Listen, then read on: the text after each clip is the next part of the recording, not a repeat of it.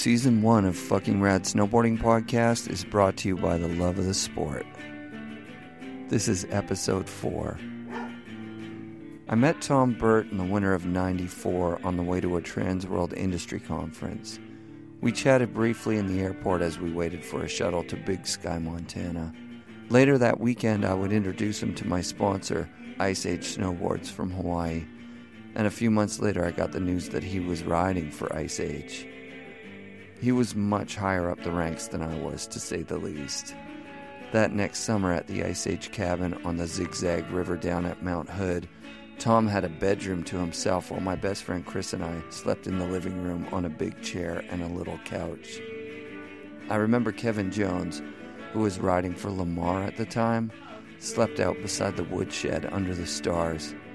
We all rode together, and it was some of the best times I can remember. This is an interview with Tom from a couple of weeks back. I got a hold of him at his house down in California. The first board I rode was this plastic Sims Lonnie Toft with a skate deck on top of it, and I borrowed it from Eric Armbruster and went up Mount Rose and hiked. So that was the first board I rode. I used that board and another board, this wooden board that Eric had made for kind of the first year, and then I bought um, a Sims. It's basically a 1500 but it was before they had FEs uh, or anything like that. It was just a 1500. It's a gold top board. There was only a few of them made, I think, that this guy K- KJ had, and then he had sold it to Bob Klein, and I bought it from Bob Klein. I still have it. I don't know. I have like 35 on my ceiling and, and in my living room, and then I have some more. I don't know, 15 or 20 boards. Well, I was going to college all the way to the into '86 you know, trying to be. I mean, I basically became a professional snowboarder in '85, so I was trying to do both, but it wasn't working. So I basically tried to be a, a full-time snowboarder in the '87, '88 season. Yeah, so I, I rode, you know, Avalanche through I don't know '91 or something. We did mountaineering in '89 in Alaska, um, Denali in '91, Mexico in '80 uh, I don't know, maybe 90 or 89 or 90. Went to Europe, for, you know, did Chamonix for the first time in 91. Spent a month there doing descents. You know, I grew up skiing. Kind of big mountain skiing was what we learned, you know, when I was a kid. The kind of 70s freestyle movement in skiing had just happened, and when I grew up, you didn't want to be that. You know, that's when they did ballet, moguls, and then aerials. I mean, we liked the aerial, you know, stuff but it was a little too structured. I mean, we so we you know we did a lot of jumping and stuff, but we were you know we skied on long skis and GS'd everything. I never skied moguls. I still can't ski them. I can snowboard them, but I can't ski them. And then we hiked a lot as kids with our skis. Um, and then uh, I did a lot of rock climbing. So when we started snowboarding, a lot of resorts weren't allowing snowboarding. Backcountry became important to us. Jim and I just made a list of um, places we wanted to go, mountains we wanted to go to and just tried to go do that. Sponsorship was pretty uh, minimal, but we sold the trips to you know magazines. Uh, at that time, you have to remember you had three magazines basically. You know, I mean, International Snowboard magazine started in '85, but you know, Transworld and Snowboard didn't start till '89. But when they started, they needed content, and so it was an easy sell for us to sell a story to a magazine on a trip that we were going to go do, wanted to go do, and so it became a, a venue for us because you know we weren't training to win contests. We didn't really care about that. Well, if you look at if you look at the first snowboarder magazine or you know Transworld and all those early days, that's why Avalanche was so prevalent. You couldn't buy one because they didn't have money to produce any. But Avalanche was a huge name at that point because because we mark we figured out the marketing thing with the magazines and how to do it without running basically ads or spending any money. so we were the first to kind of do that, like set up the trips and do that. And so we kind of paved our own way, and then we'd use the magazine's letters that said they're going to publish it to help us, you know, send letters to wherever we were going to try to get help with lodging or get help with lift tickets or whatever, you know. It allowed us to sell the trips. That was pretty much how we pulled it off. Um, I went from Avalanche to Kemper, yeah, and then I, then Kemper to Ice Age. Marketing changed because, you know, magazines were one thing, but then video started basically in um, 90, 91. You know, there was in-industry videos, like Sims made a video, you know, like a Sims team video, and you know, Burton made a Burton team, but the first videos were, you know, the Totally Bored and Fall Line Film movies. Uh, yeah, you know, I was in Fall Line's movies, um, well, original Totally Bored, they, only made one, and then Fall Line made about three movies, or two or three movies before Totally Bored 2 or TB2 was put out. And I worked with Fall Line. But so the video thing changed, being known just out of the magazines to being known more widely in the industry skiers, snowboarders, you know, because they started watching what we were doing. But I was in quite a few movies at that time. You know, I mean, the Totally Bored series, Creatures of Habit series, the North Face series. There was a lot of a lot of different filming going on. You know, but we also did the trips usually with um, you know, motion photographer and a still photographer, so we were hitting both sides. You know, he double dipped on. I mean, they still do that today. I mean, for the most part, I, you know, I snowboarded with Jim but like I when I went into filming and started filming, then you know Jim didn't go into filming. Know, I mean he did some a little bit, but not a lot. There's a lot, lot of lot of mountaineering trips that basically most people know nothing about that we did. I mean, there was a lot of times articles in the magazines, but no one ever saw any footage. You know, we pretty much, if you look at you know further, deeper, higher, by Jeremy, we did that exact same circuit. That was kind of like our bucket list of going around and doing trips and and you know snowboarding, and we pretty much did it with very few people knowing that we did all of that. But but back then, you know, like to film it was uh, a whole another thing because you know it had to be shot. It would have been shot in film, and someone carrying film cameras and out mountaineering is not easy you know, carrying a, a video camera, you know, so much easier and then helmet cams and all the small, you know, small technology these days really makes it doable to make a film like films like they've made. It still takes a lot of work with the filmers, but it's basically almost logistically impossible to film with film unless you unless you unless you have lots of money you know, we had no you know money, but like our you know our first trip to Alaska was a month trip on a glacier, you know, hiking and flew in with a plane, and you know if you look at deeper, we did that in our first year. You know, you know it's just different different time frame, and you know we didn't make any money on snowboarding. If there was any money for us. That's just the reality of it. Said, well, I'm going to be a pro snowboarder. I'm not going to teach. You know, they flipped out you know, like what what are you what what are you talking about? Why would you ever do that? You know, but then um, at that time the Juicy Fruit commercial came out there in '87, and so that was the first actual money that I ever kind of made on snowboarding was the Juicy Fruit commercial. So they saw all those checks come in. Yeah, I mean I snowboard from November till usually June. Well, I've been yeah I've been judging the Freeride World Tour. And I started doing North Face Masters Tour, and then now I'm doing the. I go to Europe a couple times, Alaska. Uh, it keeps me going you know, and I usually do Baker, and you know, once in a while something else comes up. You know, last year we did Point Break two, or well, not two, but Point Break the remake. I you get projects like that sometimes and things. Um, I was doing stunt coordination, uh, snowboard scenes. My board's designed how I how I want it.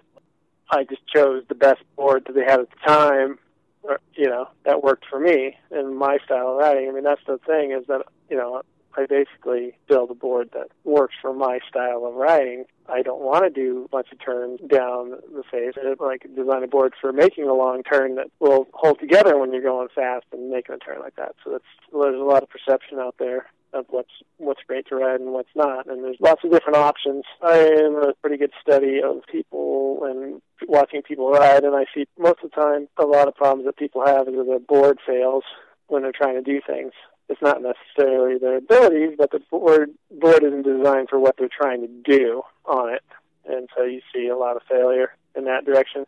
You know, taper and snowboards became a big thing. I don't know, it might have been like eight years ago, or but shit, I've been riding tapered boards since early since the '80s. Uh, you know, so I've always ridden the tapered board.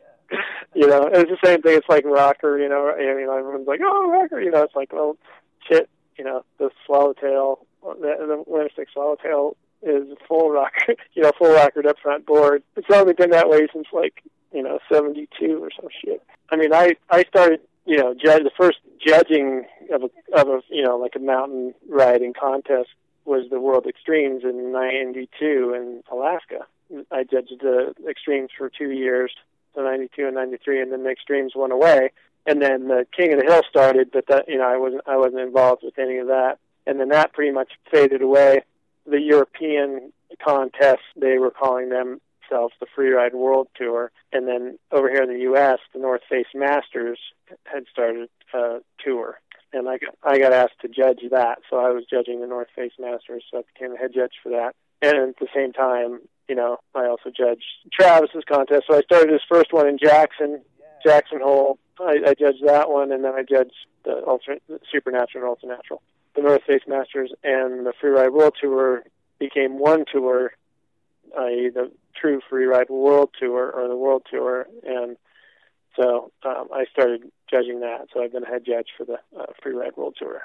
The progression of mountain riding, which has gone from steep riding of lines, which you know when I was doing it was trying to figure out what was possible to go down. You know, since then there's still that side, which has been kind of like you know like Jeremy and the you know crew kind of what's possible, and then there's the Travis side, Gigi and Nicholas, and you know so they've been taking the freestyle, which Johan kind of Olofsson back in the day, he kind of brought that in, really bringing freestyle into mountain riding. I mean, Craig was pretty good at it too, Kelly, but they they brought in more of that, like in using using the mountain in different than just doing a line.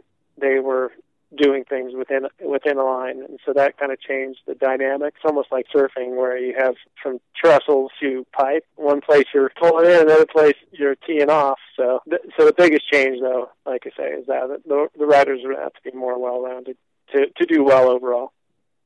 Well, yeah. Well, I mean, you know, now you have to qualify, and you know, like it, it, you have to show your skills. You know, back then it was not as much because there wasn't as many people doing it. So to have a contest, you know, it, it was. Mean, people had skills; they were good riders, and it wasn't, you know. But you know, you have to you have to think that those guys were definitely, you know, calculating what they were doing. Um, you know, they didn't come out maimed or broken. You know, very rarely. You know, so so you know what people thought was beyond the edge at that time now is changed. You know, the edge has changed uh, a lot further. People like you can't do too much further, you know, or you, if you, you step off, you're going to be stepping, you know. And so, so that's the that's the thing is that that people find that edge and keep going to that edge. I mean, that's just the reality of it. Um, progression happens, and, and someone's got to be out there where people are going, "Oh, that guy's nuts," you know. So, so, and you know that that always continues today. Um, and then the standard the standard changes, and uh, then that isn't so nuts. It's this other person uh, that, that's nuts. I have no complaints. I've got to do tons and tons and tons of snowboarding, and uh, which I love to do. so, but it's allowed me to have a great lifestyle and own a home and do things like that. I could have pursued making money more. It's one of those things like when you do that, you're also giving up a lot of your freedom because all of a sudden you're you're you're doing things for your sponsor. It's always a funny thing, you know. Same thing, you know. Sponsorship is a job. It's marketability and the whole thing. It's a crazy world. and if you think of you know like Rank with Farmer, they were selling a personality on top of their skills.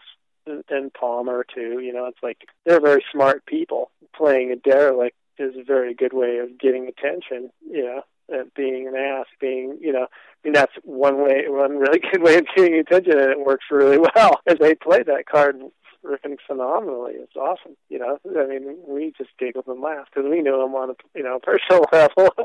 I never had an issue with any of those guys. You know, as far as because they respected who, what we did and what who we you know but if they didn't have respect for you, then then it was uh, you're on the wrong side of the table because then they're just going to fuck with you. it was a funny thing, you know. But that was their mo or the persona or the acting, you know, that they were putting out there. that they were derelicts and they didn't care whether really they were they were acting. And for the most part, you know, I mean, they did some stupid shit. You know, I mean, all the early days was a lot of it was politics. I mean, it was a different, it was a totally different thing because you were hated by the snow industry for the most part because they were something new and different and they didn't get it, you know. Like we had our own political agenda to get it allowed at places and accepted and to show that you know it's possible to do everything on a mountain. It's like we were true rebels or pioneering rebels who were like, okay, you're going to tell us that we can't do it. Well, we're going to show you that we can. Yeah, it goes. You know, but the thing is, you know, it's the same. It's the same thing. The kids today are doing the same thing that my generation did. They don't want to be their parents. Like when I started, snowboarding was not cool. Okay, you know, it was just a new thing, and like you know, and it wasn't cool. But then it became a cool thing, and, now you know it's not so cool like the kid to snowboard as a kid. It's much more cool to ski. Um, but I had lots of fun because uh, you know that time skiers had attitude. They well, that's fine. You know, I I don't mind that you make a choice against snowboarding, but let's do one run of your choice and then run one of my choice, and then you can tell me what you think about snowboarding after that. so I have to ask, did you ride a bunch with Craig Kelly? we hung out whenever we were around each other. You know, I mean, he lived in Washington I lived here, but we did trips together, and we, you know, like he came to judge. He judged the first extremes also in Alaska and things like that. You know, but first time I ever went to Baker, we, you know, we snowboarded with the the whole Baker crew. You know, that's all we did. And then when they came here for like the World Championships, and we hung out with them and rode with them. I mean, and then when Craig switched to going in backcountry stuff, and we started doing some backcountry split boarding trips and things like that together. Thanks for taking the time to talk to us, Tom. Hi, Eric. Hi there. So, iTunes rejected our podcast, and it's probably because we haven't followed the proper copyright procedures with our music. Uh, so, today's episode has no music except Mike LeBlanc and Russ Winfield behind me in the credits and at the beginning. I've got a few ideas on how to fix the problem, and the most obvious is to get music that we have rights to. So today's call out is for original music. If you have some music we can use, message us through Facebook, and chances are your band will be scoring some of our future episodes. Thanks to Tom Burt for talking with us. Fucking rad shoutouts to Mike Patello, Mike Madliner, and Mike Paz, the Hawaiians who brought us Ice Age snowboards back in the day. And huge thanks to all our listeners. We hope you're getting the quality snow that's falling here in the Pacific Northwest. Come back next week for another fucking rad snowboarding episode.